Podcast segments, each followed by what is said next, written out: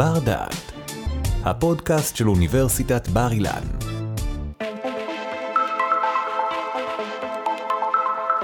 שלום, ברוכים וברוכות הבאים לבר דעת. אמצעים טכנולוגיים יכולים לסייע לנו בתחומי חיים רבים.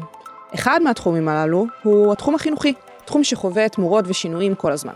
ונשאלת השאלה, כיצד אמצעים טכנולוגיים בכלל, וטכנולוגיית ה-VR המרתקת, טכנולוגיית המציאות המדומה בפרט, יכולים לסייע לנו בתחום החינוך. נמצאת איתנו כאן היום לספר על הדרכים בהם טכנולוגיית ה-VR עושה את דרכה למערכת החינוך, פרופסור טובה מיכלסקי מהפקולטה לחינוך, ראשת החוג להכשרת מורים וראשת התוכנית לתואר שני במדעי הלמידה וההוראה. שלום טובה. שלום, בוקר טוב. אז המון תודה שאת נמצאת איתנו כאן היום, ואנחנו הצגנו את הנושא, הסיפור הזה של טכנולוגיית ה-VR, וכיצד היא בעצם עושה את דרכה לתחום החינוך ובאמת אה, לפיתוח התחום. אז תוכלי לספר לנו על הצומת הזה שבו התחומים הללו נפגשים? ה-VR באמצעות טכנולוגיה מאוד מתקדמת, בעצם מאפשר לנו להיכנס למציאות אחרת, שונה ממה שבה אנחנו נמצאים פיזית. והמציאות הזאת היא יכולה לקחת אותנו לכל דבר שאנחנו חושבים עליו. עכשיו, תדמייני לך שבמערכת החינוך, הרבה פעמים המורה אומר לתלמיד, דמיין שאתה עכשיו נמצא במצרים ורואה את הפירמידות פתאום ורמסס. תאר לך שאתה נמצא עכשיו בהודו ואתה רואה את הנהר שזורם שם ואת הכביסה שמבצעים ליד הנהר. אנחנו משתמשים הרבה ברצון של להפעיל את הדמיון של התלמידים, ובנוסף, אנחנו גם רוצים לתת להם את החוויה והעשייה והמעורבות בכל דבר שנלמד. אז זה היבט אחד, ההיבט של הזנק הלמידה, אני קוראת לזה. הגברת תהליכי הלמידה על ידי יכולת לתת תחושה שאני נמצא בתוך נושא או מקום שעליו אנחנו עכשיו לומדים. זה נושא אחד, ובאמת אה, את ממחישה מאוד יפה כיצד הסיפור הזה של המציאות המדומה של הטכנולוגיה יכולה לסייע לנו. ויש תחום נוסף, נכון? אנחנו נרחיב גם על שניהם בהמשך, אבל מה התחום הנוסף? התחום הנוסף הוא איך להכשיר את העוסקים בהוראה, בחינוך, בסיטואציות מורכבות שהם נדרשים לפעול בעולם החינוך. מה שנקרא סימולציות. Mm-hmm. ניתן להשתמש ב-VR ככלי סימולטיבי שמאפשר למתנשא ממש להיות בתוך הסיטואציה מכל הבחינות. בהיבט הפיזי ובהיבט הרגשי, בהיבט השיח, אנחנו יכולים לדמות ברמה מאוד מאוד דומה למציאות את המתנשא ולתת לו אה, להתנסות ולהתקדם ולפתח את הכלים שלו לזמן אמת.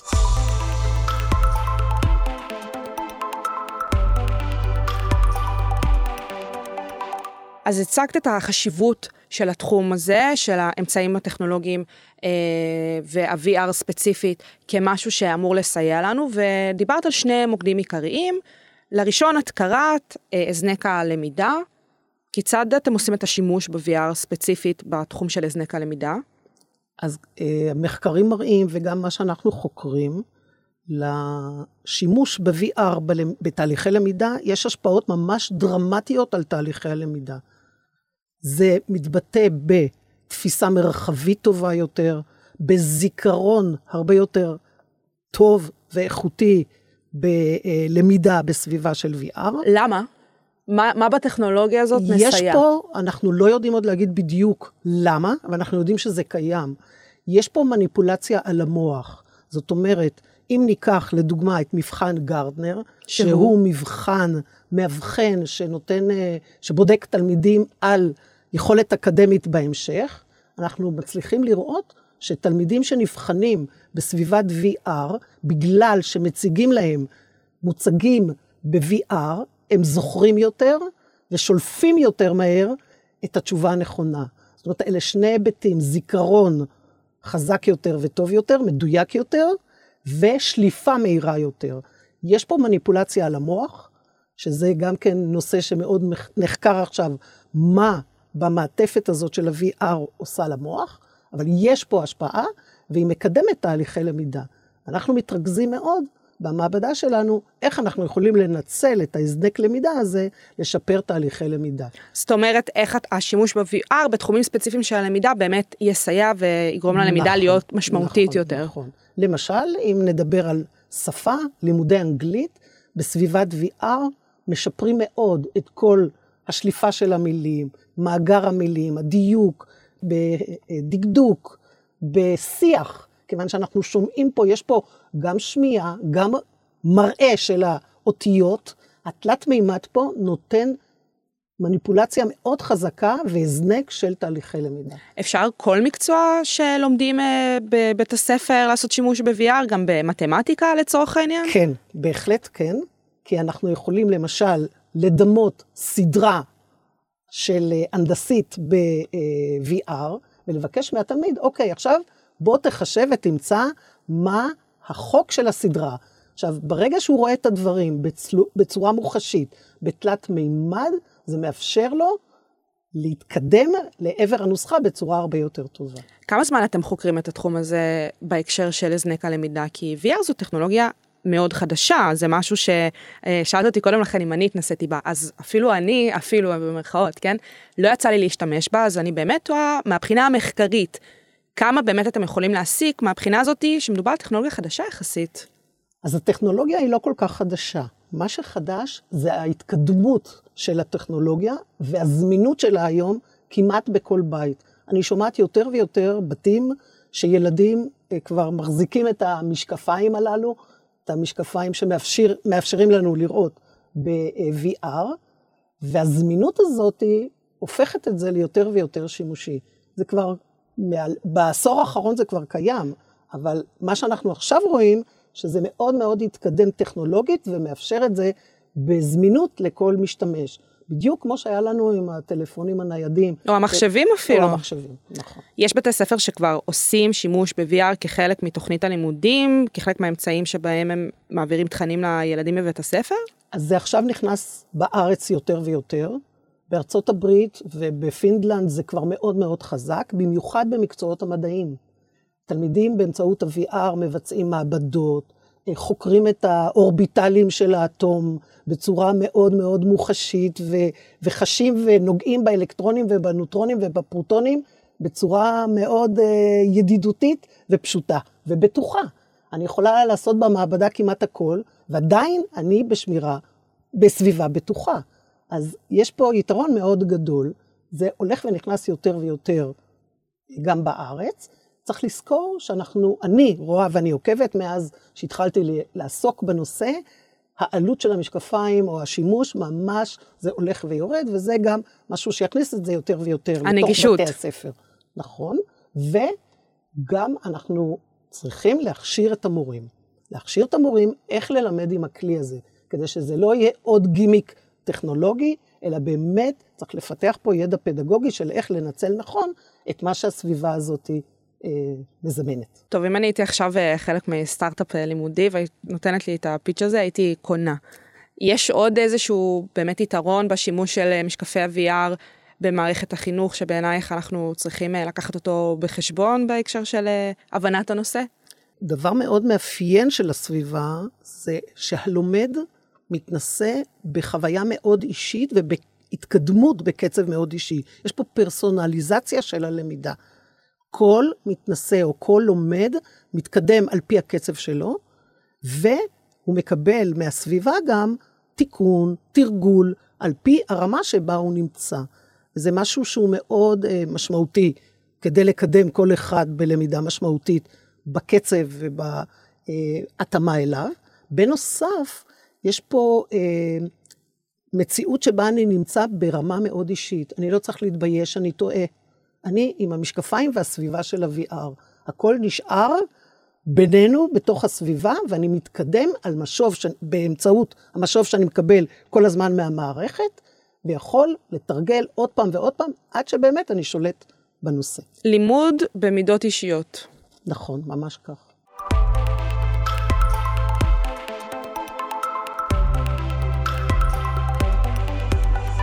אז עד עכשיו דיברנו על הצד של התלמידים, הזנק הלמידה, כיצד משקפי ה-VR אה, והטכנולוגיה יכולים לסייע לנו באמת כל מיני זוויות ורבדים שונים בהקשר של אה, אה, לימוד הילדים, והזכרנו בפתיחה שיש זווית נוספת, מוקד נוסף שבו אתם עושים שימוש במעבדה, אה, שזה הסיפור של הסימולציות למורים עצמם. תסבירי אה, איך זה בא לידי ביטוי, ולצורך העניין, איך גם הכשרת מורים נראית ללא ה-VR, ולמה VR בא לשפר את העניין הזה. אז באמת אה, בחלק הנוסף שאנחנו עוסקים במעבדה שלנו, זה באמת להכשיר מורים בפיתוח המקצועי שלהם, לטייב את ההוראה שלהם, את כל מה שקשור בתהליכי הוראה. עכשיו זה ידוע שההכשרה, או אחד האתגרים הגדולים בהכשרת מורים, זה לגשר בין הפער של התיאוריה והפרקטיקה. אנחנו נותנים הרבה קורסים חשובים ומעניינים, שעוסקים בתחומים חשובים, בכל מה שקשור בהכשרה של המורה, אבל בסופו של דבר, מה שחשוב זה הידע הקליני, מה שנרכש ממש בשטח, תוך כדי התנסות מעשית. ואנחנו משקיעים הרבה בלחשוב איך ההתנסות המעשית באמת תהיה המצב הכי הכי דומה למה שהמורה יפגוש בהמשך בעתיד. Mm-hmm. ואנחנו שולחים את המורים להתנסות בשטח, הם מגיעים לכיתות, צופים, מתנסים. יש לנו גם uh, עוד סימולציות ברמות שונות. חלק מהסימולציות זה שהמורה מתנסה במה שנקרא מיקרו-טיצ'ינג, הוא מלמד את העמיתים שלו בכיתה, ואנחנו ממשווים אותו, מקליטים אותו וממשווים אותו, ולומדים, מתחקרים באמצעות רפלקציה מאוד משמעותית, מה היה, מה לשיפור, מה לשימור, ו- וכך הלאה. אבל צריך לזכור שללמד עמיתים בכיתה שלי כסטודנטים, זה לא ללמד תלמידים אה, במציאות. זאת לא המציאות, זאת לא, לא המציאות. זה טוב ברמה מסוימת. באמת אפשר לדייק מאוד את התכנים, את מבנה השיעור, אבל כל מה שקשור, למשל, לבעיות משמעת, זה חסר בהתנסות הזאת, כי העמיתים הם לא בדיוק התלמידים בבית הספר בחטיבת ביניים או בחטיבה עליונה. וזה בסוף הדבר שהרבה פעמים המורים נתקלים בקושי מאוד מאוד גדול. מכינים שיעור מאוד משמעותי, הם באים מוכנים מבחינת התוכן, מבחינת המבנה של השיעור, ובסוף בעיות משמעת למיניהם מערערות את כל מה שתכננו, ושיעור לא תמיד מתפתח כמו שתכננו. אז איך נראית אותה הכשרת VR, אותה סימולציה למורים? אז בתוך ה-VR אנחנו ממש מדמים כיתה ומאפשרים למתנסה שלנו להתנסות עם תלמידים. עכשיו, פה יש כמה רמות. הרמה הראשונה זה אבטארים. אנחנו יוצרים דמויות שהן דמה של תלמידים, ויש שיח ואינטראקטיביות, המורה מגיב, האבטארים מגיבים, ומתברר שאבטרים גם יכולים להוציא מהכלים, והתגובה של המתנשא היא מאוד מאוד חשובה. לא פחות חשוב זה התחקיר שאנחנו עושים לאחר הביצוע. זה מאוד מאוד חשוב. עכשיו, רמה נוספת, היום באמצעות ה-VR או המטאוורס, אנחנו ממש יכולים לקחת תלמידים ומתנשא, כאשר יוצרים כיתה וירטואלית כזאת, שבה הלומד מתנשא עם תלמידים אמיתיים. והדבר הזה מוקלט, מתוחקר, ואנחנו לומדים איך הצמתים המשמעותיים במהלך השיעור, עם תגובה אחרת, לאן הם היו הולכים. ממש הסיפור הזה של The road not taken, what if. נכון. כל פעם נכון, מנסים מעין נכון, תסריט אחר, נכון. ורואים את התגובה, וכמובן התחקיר שבסוף. עכשיו, חשוב לציין שהמתנסה יכול להתנסות כמה שהוא רוצה. כי אין הגבלה. נכון, וזה מאוד חשוב, כי פה הוא יכול גם לחוש את ההתקדמות שלו. אוקיי, פעם אחת הגבתי כך, אבל אולי עכשיו אני אגיב אחרת, ונראה מה קורה בתרחיש. וזה דבר שמאוד חשוב, לתרגל שוב ושוב ולתקן הרבה פעמים את החוויה. בנוסף, המתנשא לא חייב להיות פיזית איתנו פה בבר אילן. זה יכול להיות מורה מקריית שמונה, מתל אביב, משדרות, מכל מקום בארץ. וזה מאוד מאוד משמעותי בטח למורים מתחילים שנמצאים בתחילת הדרך וצריכים את התמיכה וההכשרה הזאת מכל מקום, בכל זמן נתון. זה גם משהו שכל מורה בכל רמה ודרגה יכול לעשות נכון, בו שימוש, לאו נכון. דווקא רק מורים בהכשרה נכון. וסטודנטים להוראה. נכון, נכון. אז באמת, בהכשרת מורים שלנו אנחנו מכניסים את זה יותר ויותר, אבל הפיתוח המקצועי של המורה לא מסתיים ברגע שהוא התחיל ללמד, אולי רק מתחיל שם. והתמיכה שלנו והאפשרות של מורים מכהנים להמשיך להתנסות ולתרגל סיטואציות, והרבה פעמים הם כבר באים עם הצרכים שלהם, ואז אנחנו מדייקים את הסיטואציה ממש לצרכים שלהם. הכל מוקלט, המתנסה יכול להתנסות כמה פעמים שהוא רוצה, תצפית, תחקיר והסקת מסקנות. מאוד מאוד משמעותי. אם בחלק של הזנק הלמידה דיברנו על העניין הזה של הלמידה האישית, אותה בועה שאנחנו מאפשרים לכל תלמיד ותלמיד ליצור לעצמו באמצעות המשקפיים, גם באמת לסייע לו בלמידה יותר מובנית, יותר אה, שתתאים לו, וגם מהבחינה הזאת של רגע להתנסות ושלא יהיו שיפוטיים כלפיו. איך זה מתקשר לעניין הסימולציות אה, בלימוד ההוראה? בסימולציות אה, שקיימות, או במיקרו-טיצ'ינג שאנחנו מבצעים אה, בקורס המסורתי בהכשרת מורים, אז בדרך כלל יש מתנשא, ושאר העמיתים צופים וגם מתחקרים את האירוע. ב-VR אנחנו יכולים לאפשר לכל אחד, לכל אחד מהמורים או מהמתקשרים להוראה, להתנסות, ממש. והם הופכים להיות מתנסים ולא רק צופים. וזה יתרון מאוד גדול, כי אנחנו יכולים לחזור על הסיטואציה אין סוף פעמים. אז בעצם כל סטודנט להוראה, או כל מורה שרוצה ובחר להשתלב ולהתקדם, יכול להיות בעצמו מתנסה בתוך הסיטואציה. וזה יתרון, כי אנחנו יודעים ממחקרים שיש הבדלים בין מי שמתנסה בפועל בסימולציה, לעומת הצופים, גם הם מקבלים, אבל ברמה אחרת.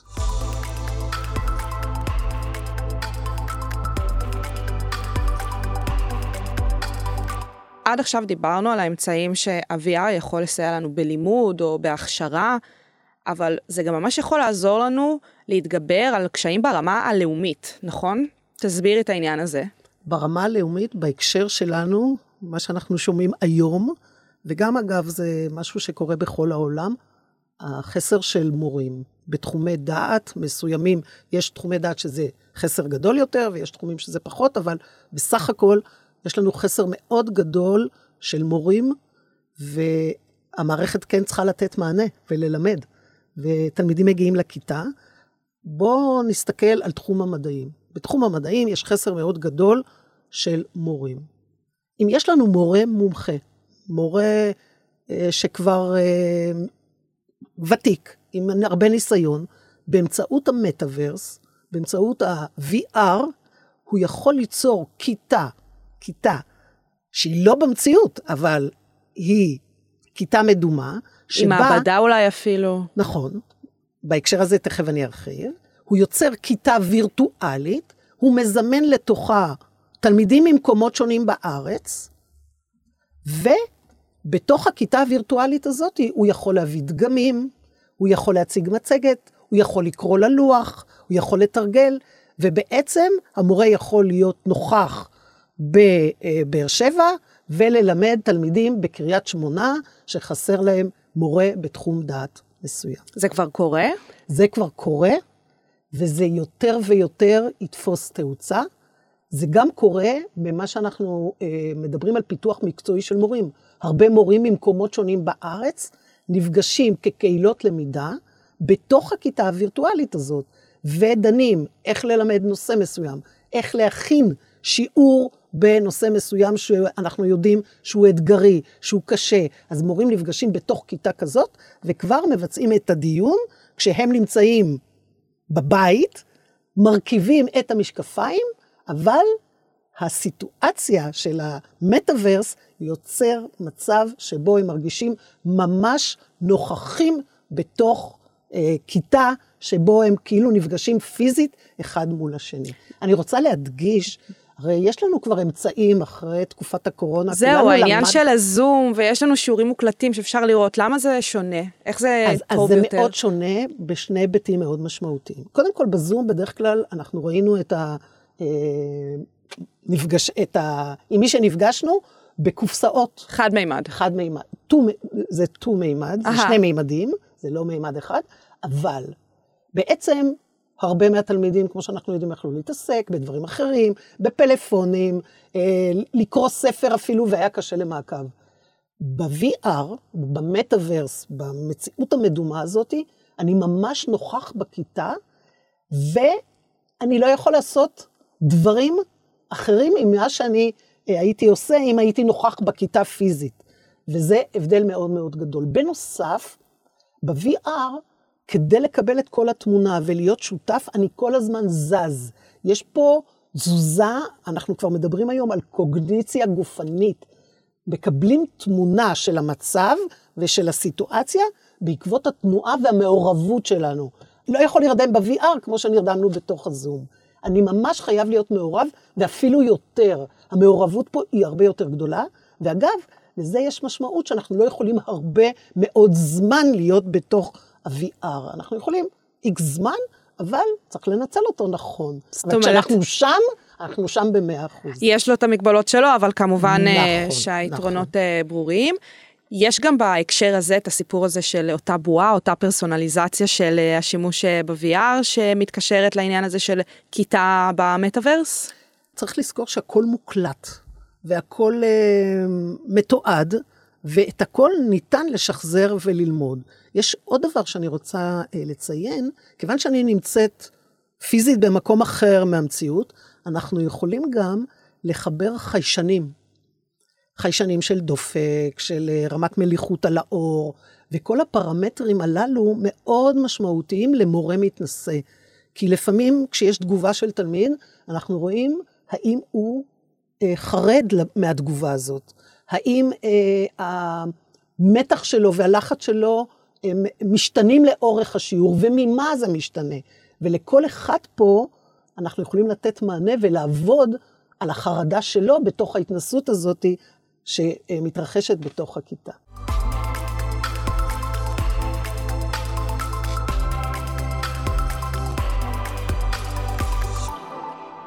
טוב, אנחנו מגיעות לסיומה של השיחה שלנו, ואם לאורך השיחה באמת אה, הצגת לנו את השימושים שעושים, שזה נשמע כמו מדע בדיוני, אנחנו רגילים לדמיין את ה-VR בהקשר של אה, דברים אה, סופר טכנולוגיים ושימושים אה, צבאיים, רפואיים, אז הנה, העתיד כבר נמצא פה בחינוך, שזה נוגע בסופו של דבר לכולנו, אז אנחנו כבר נמצאים בעתיד, לאן התחום הזה עוד יכול ללכת?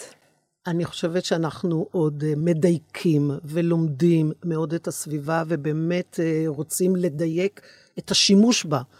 אה, גם אה, אם יהיו בבתי הספר המשקפיים הללו זמינים, זה עדיין לא אומר, או צריך לדאוג לכך, זה לא יקרה אה, בפני עצמו, צריך לעבוד על זה, איך להשתמש בזה נכון. איזה ידע פדגוגי עכשיו אנחנו צריכים כדי שהמורים ישתמשו בכלי הזה בצורה נכונה. הידע פדגוגי זה למידה, הוראה והערכה, זה, זה שלבים מאוד אה, משמעותיים, שאם לא נצייד את המורים, אז אנחנו את כל הפוטנציאל אה, נאבד. ואותו דבר בתהליכי ההכשרה. גם בתהליכי ההכשרה, אנחנו עדיין עוד אוספים הרבה מידע ולומדים ומפיקים איך לדייק אותו. אבל אין ספק שתהליכי למידה והכשרה בעולם החינוך, בשלב עכשיו של מעבר לכל דמיון, באמצעות המציאות המדומה. פרופסור טובה מיכלסקי מהפקולטה לחינוך, המון המון תודה. תודה. תודה שהאזנתם לנו. באפליקציית בר דעת תמצאו עוד הרבה פודקאסטים מרתקים, גם בנושאים דומים וגם בתחומי ידע שונים לגמרי. בואו לגלות אותם. בר דעת, אפליקציית הפודקאסטים של בר אילן, משפיעים על המחר, היום.